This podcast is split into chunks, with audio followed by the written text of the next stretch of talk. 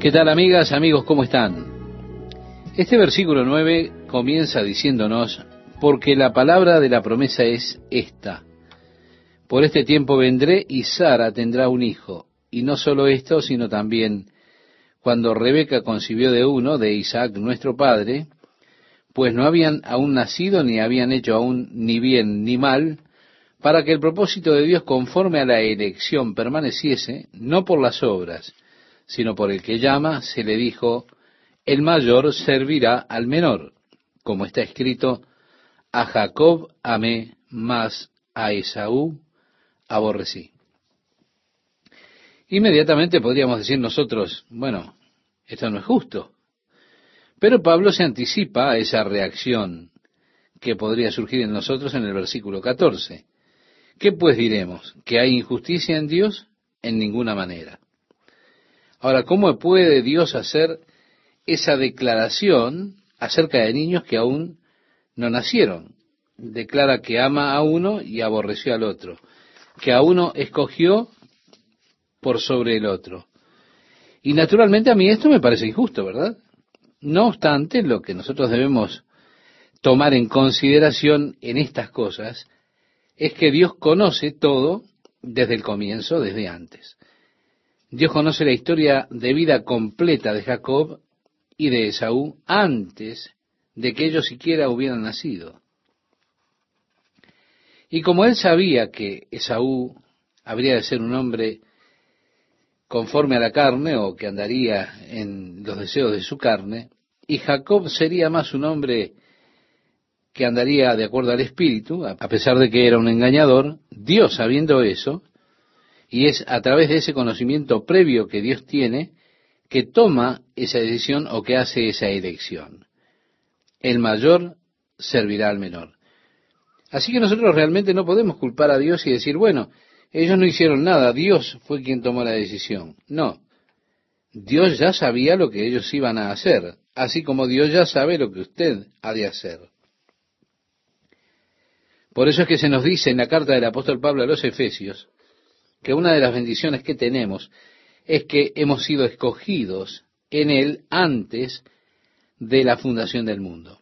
Ahora, ¿cómo es que Dios puede elegirme antes de que Él siquiera creara el mundo? Porque Él ya me conocía, Él sabía todo acerca de mí, porque Dios es omnisciente. Él sabe todas las cosas y todas las cosas son conocidas por Él desde antes.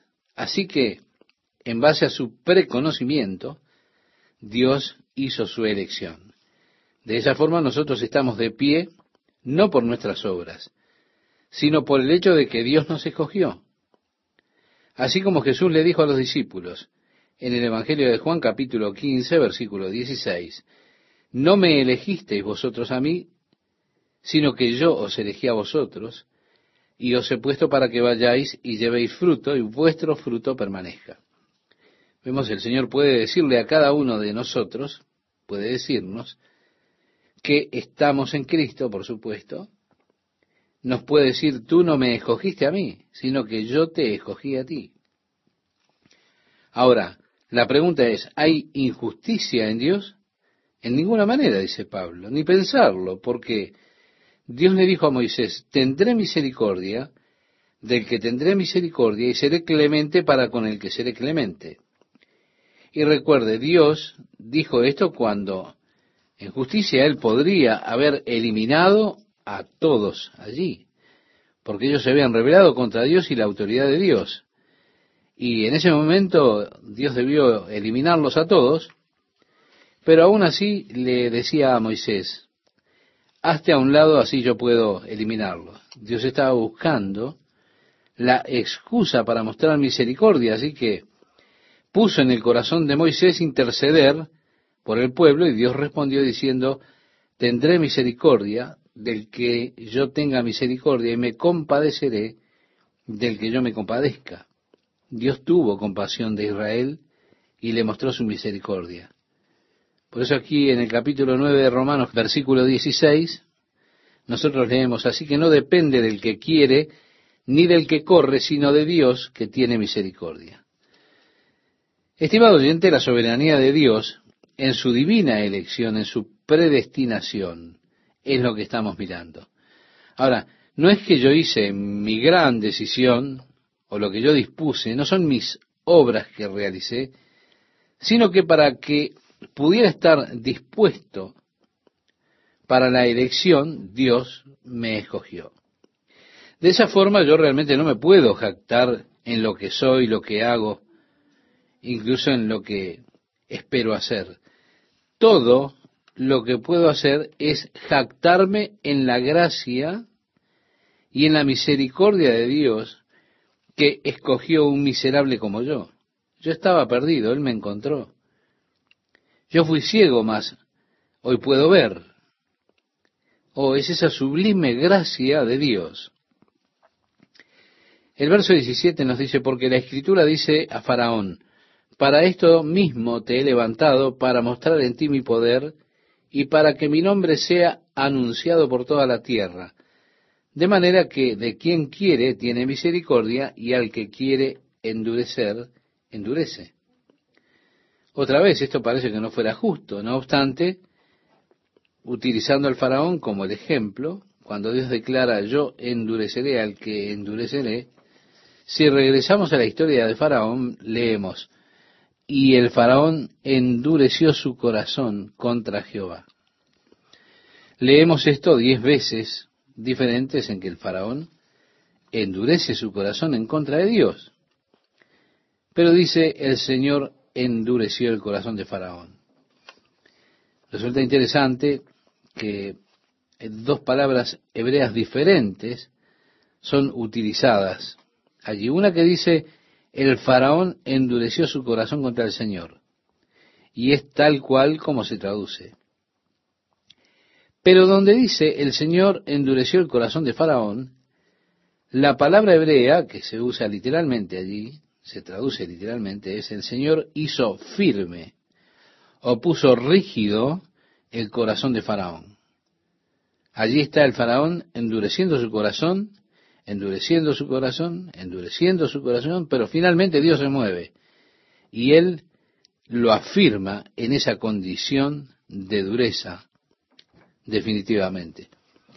Y yo creo que si un hombre endurece su corazón una y una y otra y otra vez, Dios ve que esta persona se endurece contra él y que es esa una posibilidad de el hombre escuchar a Dios y cambiar de forma de vida y no quiere y no quiere, entonces Dios ha de continuar y ha de afirmar esa decisión o esa elección que hace la persona. Él lo confirmará en eso. Y aquello, por supuesto, es un momento trágico, dramático, porque yo pienso que eso constituye en realidad el pecado imperdonable, cuando un hombre ha llegado tan lejos, endureciendo su corazón contra Dios, que Dios afirma ese endurecimiento en su corazón. En el Nuevo Testamento vemos que las personas endurecieron su corazón contra Jesús. Vieron milagro tras milagro, demostración tras demostración. Jesús dijo, si no creen eh, en mí o si no me creen a mí, crean en las obras que hago porque ellas dan testimonio.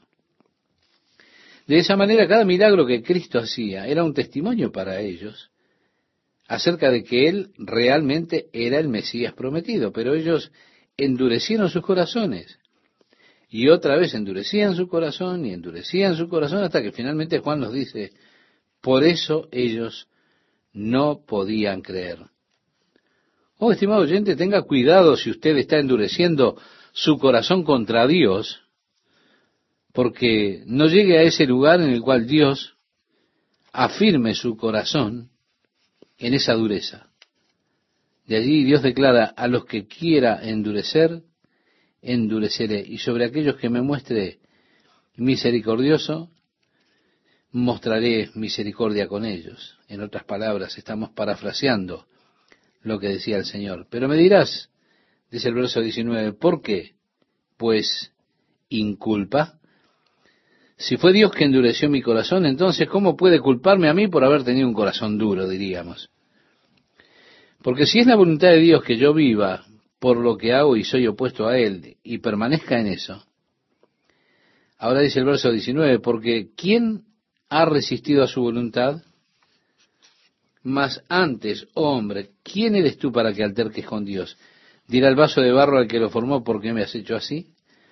Es que hay muchas personas que no quieren tomar la responsabilidad de lo que ellos son o de lo que ellos hacen.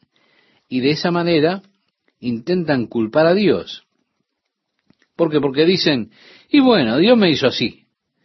Eso es buscar culpar a Dios. Adán buscó culpar a Dios en el comienzo. Dios le dijo a Adán, ¿qué has hecho? Y Adán le dijo, la mujer que tú me diste. En otras palabras, le está diciendo a Dios, es tu culpa. El hombre busca culpar a Dios por lo que el hombre es. Pablo pregunta, ¿quién ha resistido a su voluntad? Si Dios me ha hecho así, yo no puedo resistir su voluntad. Dice el versículo 21, o no tiene potestad el alfarero sobre el barro para hacer de la misma masa un vaso para honra y otro para deshonra. Y así Pablo introduce ahora la figura del alfarero y el barro para expresarnos la relación de Dios con el hombre demostrando esa asombrosa soberanía de Dios sobre el hombre. Como el alfarero tiene el poder sobre un poco de barro para hacer de eso una vasija hermosa, honorable, o hacer una vasija de deshonra que sirve para ser tirada. Así Dios puede crear toda clases de cosas. Y allí leemos, ¿y qué? Si Dios queriendo mostrar su ira y hacer notorio su poder, soportó con mucha paciencia los vasos de ira preparados para destrucción. Dios tiene mucha paciencia. La tuvo con Faraón. Le permitió a Faraón que se comprometiera tanto antes de que él finalmente lo golpeara con poder definitivamente. Hay personas, desafortunadamente, que malinterpretan la paciencia de Dios. Algunos de ellos creen que es como debilidad porque Dios le permite que se metan tanto en el mal y no reciben nada de castigo por eso y entonces uno piensa, bueno, Dios no le hace nada. Inclusive peor, hay personas que malinterpretan la paciencia de Dios como que Dios aprueba. Bueno, si a Dios no le gusta la forma en que yo vivo, ¿por qué no me elimina? Él puede hacerlo. Tuvo la oportunidad, por eso. Si Él no me eliminó, debe ser porque Dios aprueba las cosas que estoy haciendo. Es un trágico error cuando una persona mal interpreta la paciencia de Dios. Dios es paciente inclusive con el mal. Aquellos que están preparados para destrucción.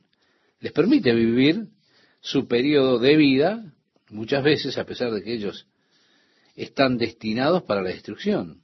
Dios es paciente, tiene mucha paciencia con ellos lo soporta muchísimo. Pero por otro lado, y para hacer notoria la riqueza de su gloria, las mostró para con los vasos de misericordia que Él preparó de antemano para gloria. Dios nos ha preparado para gloria, para que podamos experimentar las riquezas de su gloria. Sí, nos hizo como vasijas de misericordia, a los cuales, dice el versículo 24, también ha llamado, esto es a nosotros, no solo de los judíos, sino también de los gentiles. Como también en Oseas dice, llamaré pueblo mío al que no era mi pueblo, y a la no amada, amada. Cuando Dios le habla, y habla al, al profeta Oseas, y habla a través de él, habla del hecho de que la puerta de su misericordia y gracia estará abierta a los gentiles, que Él los llamará su pueblo, a quienes realmente no son su pueblo, es decir, los que no son de la nación de Israel. Y Él los llamará amados a quienes no fueron amados. Y en el lugar donde se les dijo, vosotros no sois pueblo mío, decía Pablo allí escribiendo a los romanos en el capítulo 9, verso 26, allí serán llamados hijos del Dios viviente. También Isaías clama tocante a Israel, si fuera el número de los hijos de Israel como la arena del mar, tan solo el remanente será salvo. Vemos, no todo Israel, no todos los que son descendientes de Israel. Sin embargo, el número cuando Dios prometió a Abraham, le dijo que sería como la arena del mar, innumerable. Aún así, Isaías dice, solo un remanente de ellos, solo una parte de ellos, experimentarán la salvación. Luego continúa diciendo, porque el Señor ejecutará su sentencia sobre la tierra en justicia y con prontitud, y como antes dijo Isaías, si el Señor de los ejércitos no nos hubiera dejado descendencia, como Sodoma habríamos venido a ser y a Gomorra seríamos semejantes. ¿Qué pues diremos? Que los gentiles que no iban tras la justicia han alcanzado la justicia, es decir, la justicia que es por fe, más Israel, que iba tras una ley de justicia, no la alcanzó. ¿Por qué? Porque iban tras ella no por fe, sino como por obras de la ley, pues tropezaron en la piedra de tropiezo, como está escrito, he aquí pongo en Sión piedra de tropiezo y roca de caída, y el que creyere en él no será avergonzado. Bueno, vemos que así Cristo se volvió para el pueblo de Israel una piedra de tropiezo. Esa principal piedra del ángulo, la roca del ángulo, fue para ellos la piedra de tropiezo. Ya hemos contado la historia cuando se construyó el templo acerca de aquella piedra principal, fundamental. Es la piedra de tropiezo para Israel, la piedra que es Cristo, la roca, y continúa haciéndolo hasta hoy. Y de esa manera Israel buscó tener la justicia por medio de la ley, buscó tenerla a través de las obras, porque quiso justificarse por medio de las obras, y como decía el mismo apóstol Pablo, por medio de las obras, ninguna carne se justificará delante de Dios. Y así Israel, que buscó la justicia por medio de las obras de la ley, nunca alcanzó la justicia. Por otro lado, vemos que los gentiles, que nunca, jamás buscaron justicia por medio de la ley de Moisés, porque la ley fue dada para los judíos, ellos buscaron la justicia por medio de la fe. Y al contrario del pueblo de Israel, que no alcanzó la justicia por medio de las obras, el pueblo gentil alcanzó la justicia de Dios por medio de la fe. Sí, alcanzó la justicia de Dios por medio de la fe en Jesucristo. Jesucristo le decía a sus discípulos en el Evangelio de Mateo, en el capítulo 5, en el Sermón de la Montaña, o Sermón del Monte, como se conoce, que a menos que su justicia exceda a la de los escribas y fariseos, ustedes no entrarán en el reino de Dios. Y esta es realmente una declaración alarmante que nos estremece. Estoy seguro de que los discípulos realmente han quedado de cara con esto, porque nadie siguió la justicia de la ley más circunspectamente, más minuciosamente que los escribas y los fariseos. Pero aún así Jesús dijo, a menos que ustedes sean más justos que estas personas, ustedes no entrarán en el reino de Dios. Ahora puedo imaginar el efecto inmediato que tuvo esto, como si dijera, bueno, entonces olvidar, no hay forma en que yo pueda entrar al reino de Dios. Esto realmente será así si usted busca la justicia por la ley por medio de las obras. Entonces si usted debe olvidarlo, jamás lo logrará. Nunca será capaz de exceder, nunca será capaz de exceder a los escribas y fariseos. Sí, lo que esas personas estuvieron haciendo. Pero los gentiles no buscaban tras esta justicia o no buscaban alcanzar esa justicia por medio de la ley. No, no hubieran alcanzado justicia. ¿Por qué? Porque es imposible. ¿Cómo la buscaron los gentiles? Buscaron la justicia por medio de la fe en Jesucristo. Quiero darle gracias a Dios por estar con ustedes nuevamente y compartir estos momentos con la palabra de Dios. Amigas, amigos, espero que estén bien disfrutando de la comunión con Dios. Bien, Cristo se convirtió en piedra de tropiezo para Israel. En realidad continúa siendo hasta este día piedra de tropiezo para Israel. Por lo tanto, Israel, que buscó la justicia a través de la ley, nunca pudo obtenerla. No obstante, los gentiles, es decir, aquellos que no son judíos, que no buscaron la justicia por medio de la ley, sino que la buscaron por medio de la fe en Jesús, alcanzaron la justicia de Dios.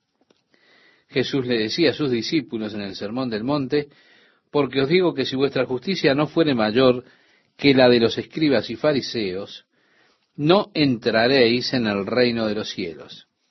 Realmente esto es un golpe alarmante, una declaración que hizo que los discípulos eh, quedaran de cara, retrocedieron por algún tiempo, porque ninguno podía seguir la justicia de la ley más estrictamente que los fariseos. Con todo Jesús decía, a menos que sean más justos que ellos, no entrarán al reino. Imagino el efecto inmediato que habrá tenido. Habrán dicho, bueno, vamos a olvidar el tema porque es imposible. No hay quien lo pueda hacer. Y eso sería verdad si usted tratara de buscar la justicia por medio de la ley. Entonces sí, olvídese, porque jamás podría exceder los esfuerzos de estos sujetos que estaban intentando justificarse mediante la ley. Ahora los gentiles que no estaban siguiendo o buscando su justicia por medio de la ley, dice el apóstol Pablo que alcanzaron la justicia de Dios. Ahora, ¿por qué? Porque la buscaron por la fe. El apóstol Pablo, que había cumplido la justicia por medio de la ley a sus propios ojos, no a los de Dios. Al hablar del pasado, cuando le escribe a la iglesia de los filipenses, él les dice, aunque yo tengo también de qué confiar en la carne, si alguno piensa que tiene de qué confiar en la carne, yo más, circuncidado al octavo día, del linaje de Israel, de la tribu de Benjamín, hebreo de hebreos, en cuanto a la ley, fariseo, en cuanto al celo, perseguidor de la iglesia, en cuanto a la justicia que es en la ley, irreprensible. Pero cuantas cosas eran para mí ganancia, las he estimado como pérdida por amor de Cristo, y ciertamente aún estimo todas las cosas como pérdida por la excelencia del conocimiento de Cristo Jesús, mi Señor, por amor del cual lo he perdido todo y lo tengo por basura para ganar a Cristo. Así escribe en el capítulo 3 de la carta a los filipenses, del versículo 4 al 8, si usted después quiere leerlo. Él está diciendo, oye, con gusto vamos a analizar el pasado.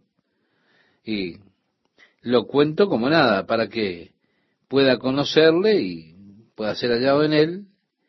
Y así ve el apóstol Pablo que la justicia no es por la ley.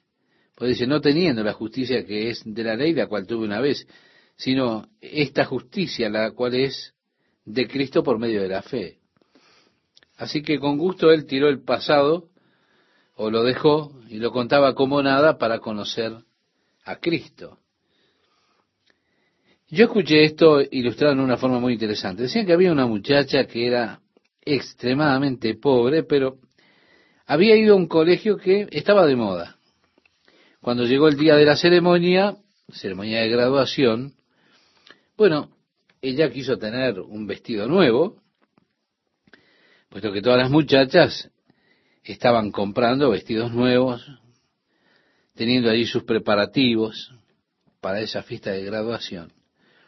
Ella fue a un negocio, esos que dicen todo por cinco dólares, y compró uno de esos moldes de diseño, después compró por 2.95 uh, la tela para el vestido, y ella pensaba que no tenía Claro, no tenía experiencia en coser y bueno, fue a su casa y siguió cuidadosamente las instrucciones. Allí puso el diseño, cortó el vestido y entonces comenzó a coser las partes del vestido, las puso juntas, las cosió. Claro, debido a la falta de experiencia que tenía en costura, las costuras no estaban derechas. Pero al remover las costuras y volverla a coser, pudo ensamblar todo Le dio trabajo, pero pudo hacerlo. Así que ella fue al dormitorio donde estaban las otras muchachas y dijo, miren mi nuevo vestido, lo voy a usar en la fiesta de graduación. Estaban todas mirando su esfuerzo y, bueno, sonrieron de manera cortés y le dijeron que lucía bonito.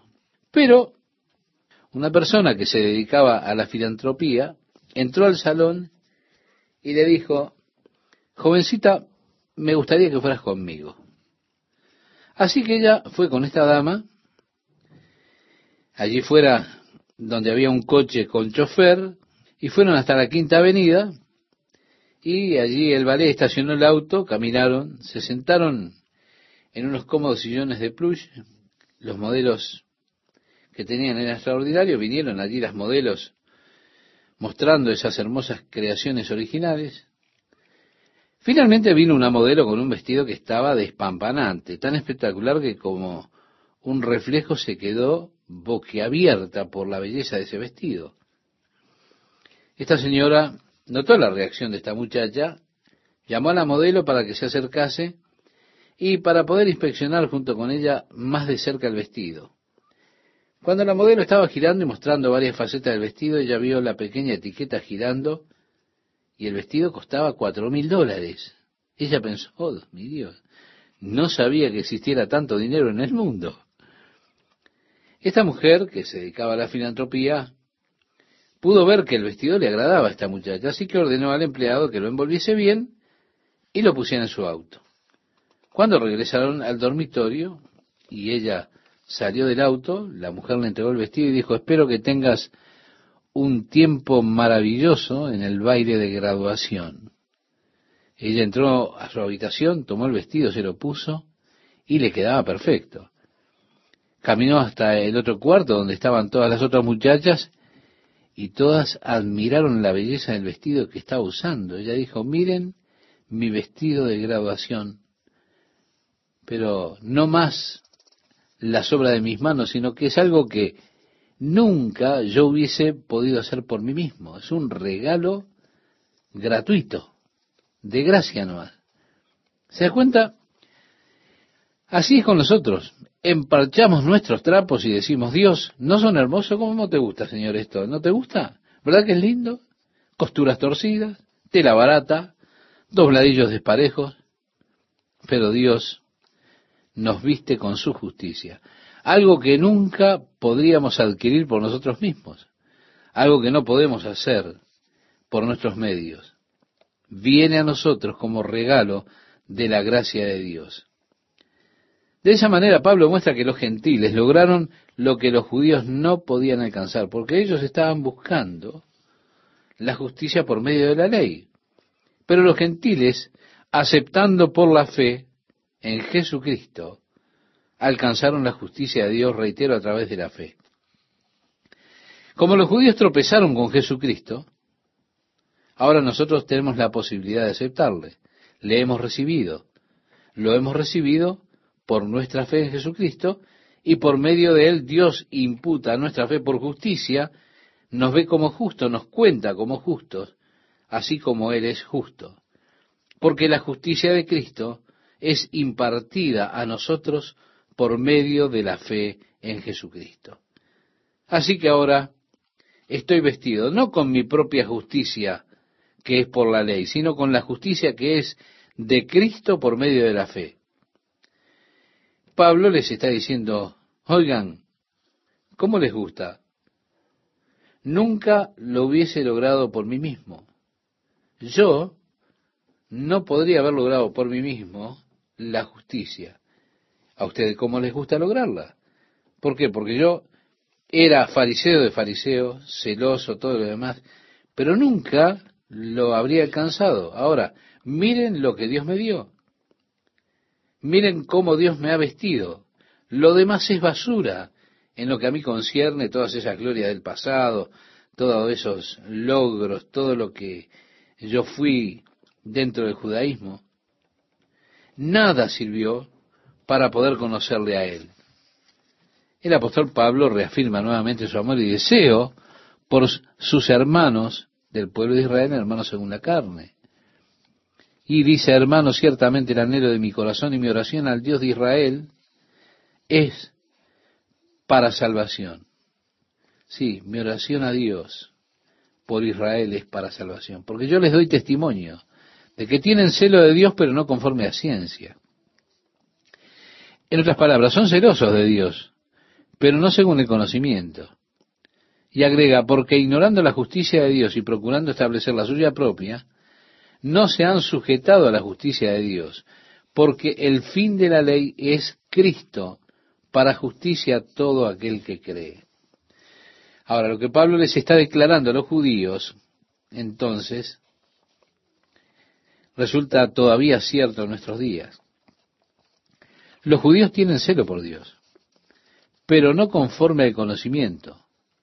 Usted los verá allí en el muro de los lamentos, verá cuando se atan las cintas con esas cajitas, las filacterias, que se sujetan a sus frentes, y se colocan los mantos de oración y van al muro y comienzan a moverse arriba y abajo mientras hacen sus oraciones y demás.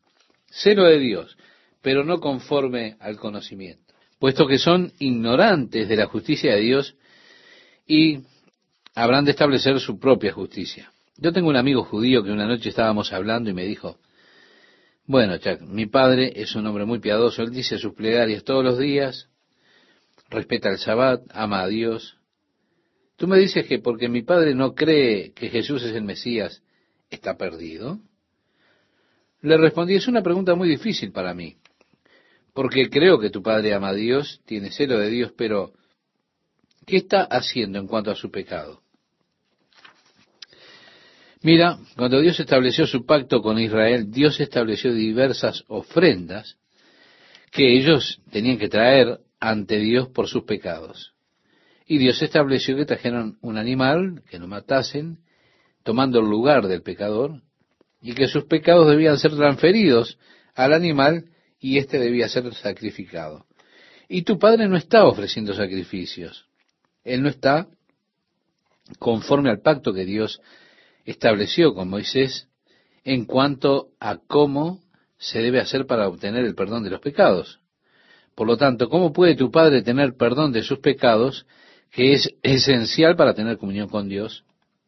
Bueno, él me dijo cómo ellos ahora sienten que por sus buenas obras serán aceptos ante Dios. Por lo tanto, sus obras buenas deben pesar más que las obras malas. Es decir, rechazaron la justicia que Dios ha establecido para ellos, del modo que Dios lo estableció. Así que se están rebelando verdaderamente en contra del camino de justicia de Dios, habiendo establecido su propia justicia por medio de las obras, que es lo que Pablo declara precisamente aquí. Ellos no están haciendo las obras que Dios requiere en la ofrenda de sacrificio. Por lo tanto, tengo gran dificultad con su estado presente delante de Dios, porque los judíos, tropezando con Jesucristo, quieren ir por las buenas obras tratando de establecer esa justicia por las obras delante de Dios. Pablo declara que ellos no pudieron hacerlo. No pueden hacerlo porque no se han sometido a la justicia de Dios y Cristo es el fin de la ley para justicia a todo aquel que cree. La ley no puede hacer justa a una persona delante de Dios. No le puede dar una posición de justicia delante de Dios. Porque si pudiera hacer la ley a un hombre justo ante Dios, entonces no hubiera sido necesario que Dios enviara a su Hijo a morir y a sufrir todo lo que sufrió. Es más, Jesús en el jardín de Getsemaní oraba, Padre, si es posible, pasa de mí este vaso. Si es posible, ¿qué? Bueno, yo digo, si la salvación del hombre es posible por otros medios, si el hombre puede ser salvo por la ley, si el hombre puede ser salvo por sus propios esfuerzos, por sus propias obras, si el hombre puede ser salvo con sinceridad, entonces Dios pasa este vaso de mí, que la cruz pase.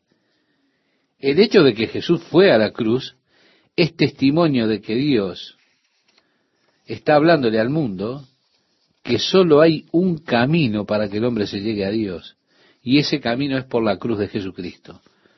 Decía Pablo, porque hay un Dios y asimismo un mediador entre Dios y los hombres, Jesucristo hombre. Jesús dijo en el Evangelio de Juan, capítulo 14, verso 6. Yo soy el camino y la verdad y la vida. Nadie viene al Padre sino por mí. Bueno, usted me dirá, Jack, eso es muy estrecho. Ya no lo puedo aceptar. Bueno, lo siento. Lo siento mucho que usted no pueda aceptarlo, pero así son las cosas. Es más, Jesús dijo, porfiad a entrar por la puerta estrecha, porque ancha es la puerta y espacioso el camino que lleva a perdición, y muchos son los que entran por ella. Estrecha es la puerta y angosto el camino que lleva a la vida, y pocos son los que la hallan. Así que, mi amigo, mi amiga, cuídese de los esfuerzos del hombre del día de hoy por ensanchar la puerta.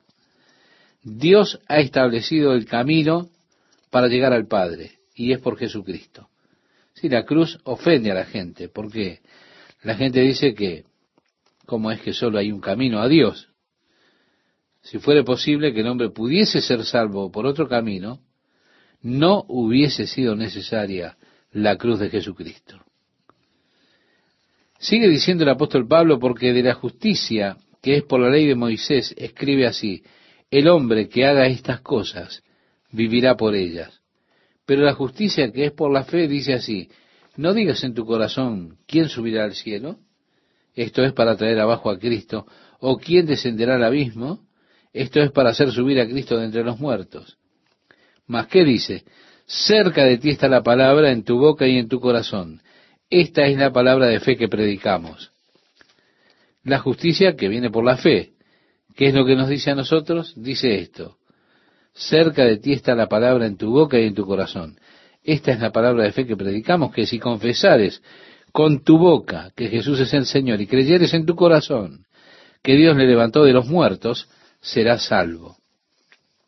Así que oiga, ve que simple ha hecho Dios las cosas. Es el hombre que complica todo, el hombre que quiere retroceder a la justicia por medio de las obras. No hay lugar para jactarse, ni ahora ni eternamente cuando lleguemos al cielo. Y cuando estemos delante del trono, estaremos ante Dios perfectos. Jesús murió para salvar mi alma. Mis labios repetirán, Cristo me salvó. Todo lo pagó. En pecado me encontró, su sangre me limpió. Ahora, ¿dónde está la jactancia? Pablo decía, está eliminada. ¿Por guardar la ley? No. Si pudiese ser por guardar la ley, entonces eso alienta la jactancia. Pero está eliminada porque somos salvos simplemente por medio de la fe en Jesucristo.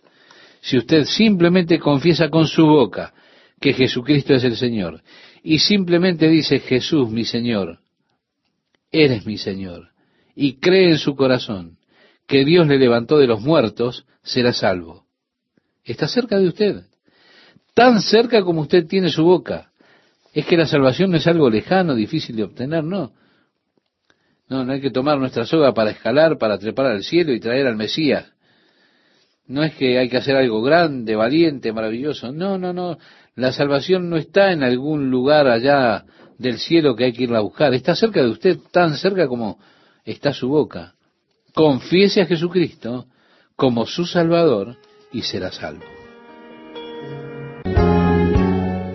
¿Qué tal amigas, amigos? ¿Cómo están? Qué gusto estar con ustedes. Pablo nuevamente reafirma su amor y deseo por sus hermanos según la carne. Y allí dice, hermanos, ciertamente el anhelo de mi corazón y mi oración a Dios por Israel es para salvación, porque yo les doy testimonio de que tienen celo de Dios, pero no conforme a ciencia, es decir, no según el conocimiento. Porque ignorando la justicia de Dios y procurando establecer la suya propia, no se han sujetado a la justicia de Dios, porque el fin de la ley es Cristo para justicia a todo aquel que cree. Lo que Pablo está declarándole a los judíos, entonces, vemos que todavía es cierto en nuestros días. Ellos tienen celo por Dios, pero no conforme al conocimiento. Así que usted puede verlos allí en la tierra de Israel, en Jerusalén, en el muro de los lamentos, y puede verlos atándose las cintas, esas con las cajitas, las filacterias que se sujetan a sus frentes, puede ver cómo se colocan los mantos de oración, ellos van al muro y comienzan a balancearse mientras hacen sus oraciones y todo lo demás, cero de Dios, pero no conforme al conocimiento. El apóstol declara que ellos no lo han hecho y no pueden hacerlo porque no se han sometido a la justicia de Dios, pues Cristo es el fin de la ley para justicia a todo aquel que cree. Sí. La ley no puede hacer justa a una persona delante de Dios, no le puede dar a una persona una posición de justicia ante Dios. Porque si pudiera hacerlo, si pudiese la ley hacer a un hombre justo ante Dios, no hubiese sido necesario la muerte de Cristo en la cruz. Por eso recomendamos que se cuide de los esfuerzos humanos, los esfuerzos del hombre del día de hoy, que están intentando ensanchar la puerta que lleva a la perdición. Seguía diciendo Pablo, porque de la justicia que es por la ley Moisés escribe así, el hombre que haga estas cosas vivirá por ellas. Pero la justicia que es por la fe dice así, no digas en tu corazón, ¿quién subirá al cielo? Esto es para traer abajo a Cristo. ¿O quién descenderá al abismo? Esto es para hacer subir a Cristo de entre los muertos. Mas, ¿qué dice? Cerca de ti está la palabra en tu boca y en tu corazón. Esta es la palabra de fe que predicamos. Está hablando acerca de la justicia que es por la fe. Ahora, ¿qué es lo que nos dice a nosotros? Eso. Pregunta, ¿qué dice? Cerca de ti está la palabra en tu boca y en tu corazón. Esta es la palabra de fe que predicamos, que si confesares con tu boca que Jesús es el Señor y creyeres en tu corazón que Dios le levantó de los muertos, serás salvo. ¿Ve qué simple lo hizo Dios? el hombre siempre complica todas las cosas. Retrocede para intentar alcanzar la justicia por medio de las obras. Es que a nuestra carne le gustan las complicaciones. ¿Por qué? Porque me gusta más llevar la honra de otro y recibir alguna gloria por mi salvación, en lugar de darle la gloria a Dios, llevármela yo. Me gustaría jactarme acerca de lo que hago. Pero aquí no hay lugar para jactarse ni ahora ni nunca. ¿Dónde está la jactancia? Pablo dijo, está eliminada. ¿Está eliminada por guardar la ley? No. Si pudiese ser por guardar la ley, entonces eso alentaría la jactancia. Pero está eliminada, porque somos salvos simplemente por medio de la fe en Jesucristo. Si usted confiesa simplemente con su boca que Jesucristo es el Señor y cree en su corazón que Dios le levantó de los muertos, usted será salvo. ¿Ve cuán cerca está de usted? Tan cerca como lo está su boca. Mi amigo, mi amiga, confiese a Jesucristo como su Salvador. La Escritura dice, todo aquel que en él creyere no será avergonzado, porque no hay diferencia entre judío y griego, seguía diciendo el apóstol Pablo. Es una gran declaración del apóstol.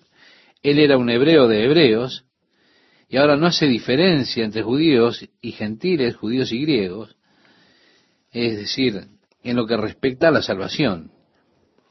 Es igual de simple la salvación para los judíos como lo es de simple para los griegos.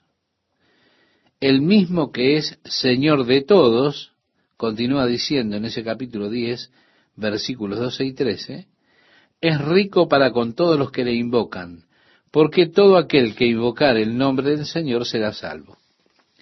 Ahora, es interesante que esto continúa a la declaración de Pablo en cuanto a cómo Dios tendrá misericordia del que tendrá misericordia y endurecerá a los que él endurecerá.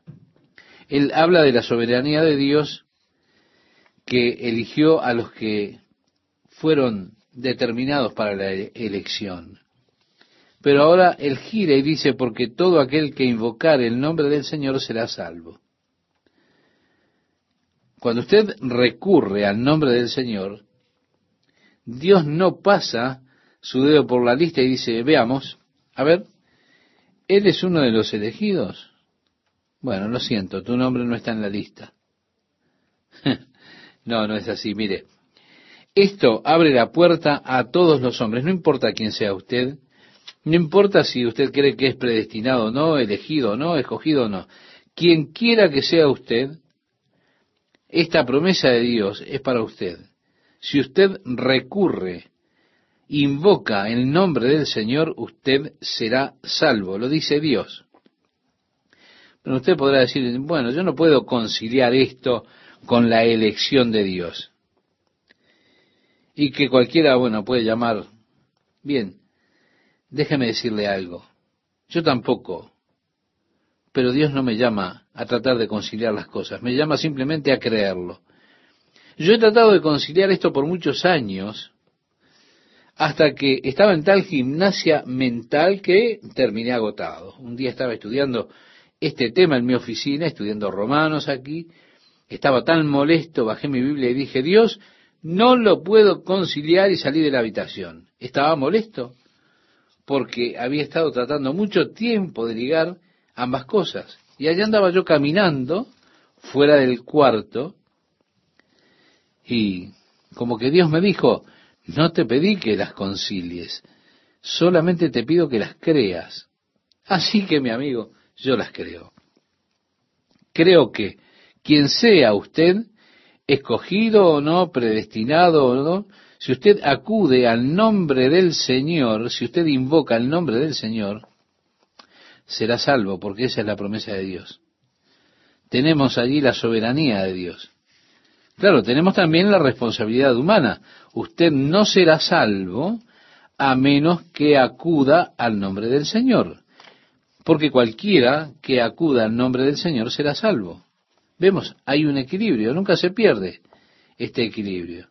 Si usted está en el extremo, y desafortunadamente muchas personas lo están, ellas están tan al extremo de la elección, la predestinación y lo demás, están tan al extremo que hay algunas iglesias que no pondrían una escritura en la pizarra de adelante para que un pecador que no haya sido elegido entre caminando y crea en Jesucristo y se salve, si él no está predestinado para hacerlo. Por eso digo, no se vaya al extremo, no sea extremista. Si usted va al extremo del calvinismo, en cuanto a la elección, la predestinación y todo lo demás, entonces usted pierde el eje de la verdad. La verdad yace en el centro de esos extremos. Sí, Dios es soberano. Es verdad, Dios ha escogido, ha elegido y predestinado, sí. ¿A quién? A quien quiera que acuda al nombre del Señor para ser salvo. Ambas cosas son verdad, así que, aunque usted no las pueda reconciliar, ambas son verdad. Quien sea usted, la salvación está tan cerca suyo, que todo lo que tiene que hacer es acudir al nombre del Señor y será salvo. Ahora tenemos aquí una pregunta interesante. ¿Cómo pues invocarán a aquel en el cual no han creído? ¿Y cómo creerán en aquel de quien no han oído? ¿Y cómo oirán sin haber quien les predique? ¿Y cómo predicarán si no fueren enviados? Allí está la actividad, o mejor dicho, la base para la actividad misionera de la iglesia. Habiendo recibido, habiendo oído, habiendo conocido la gracia de Dios por medio de Jesucristo, ahora estamos abocados a la tarea de que el mundo conozca la misma gracia. Pero, ¿cómo podrán invocar si no creen? ¿Y cómo pueden creer en Él si no escuchan de Él? ¿Cómo pueden escuchar si alguien no les predica o les proclama la verdad? ¿Cómo pueden proclamarla a menos que sean enviados? Se da cuenta, es la base para las misiones, que habiendo escuchado, habiendo creído y conocido, somos responsables de enviar a contarles a otros acerca de esta gloriosa salvación, de la justicia que Dios ha ofrecido a todos los hombres, judíos y gentiles simplemente por creer en su Hijo Jesucristo. El versículo 15 dice, como está escrito, cuán hermosos son los pies de los que anuncian la paz, de los que anuncian buenas nuevas. O cómo amo esta frase, estimado oyente.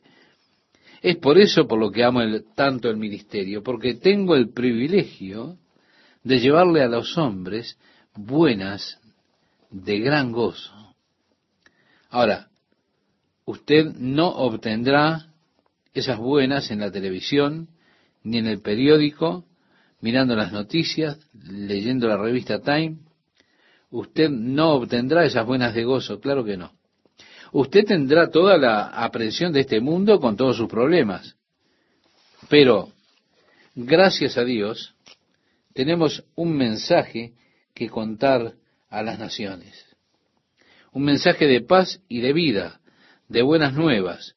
Por tanto, podemos decir, Dios amó tanto al mundo que dio a su Hijo unigénito para que todo aquel que en Él cree no se pierda, mas tenga vida eterna. ¿Sí? Vida eterna de Dios, la gloria del eterno reino de Dios.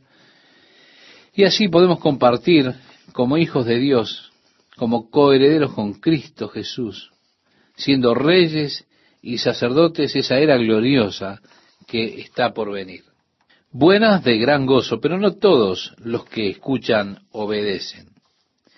El versículo 16 dice más, no todos obedecieron al Evangelio, pues Isaías dice, Señor, ¿quién ha creído a nuestro anuncio?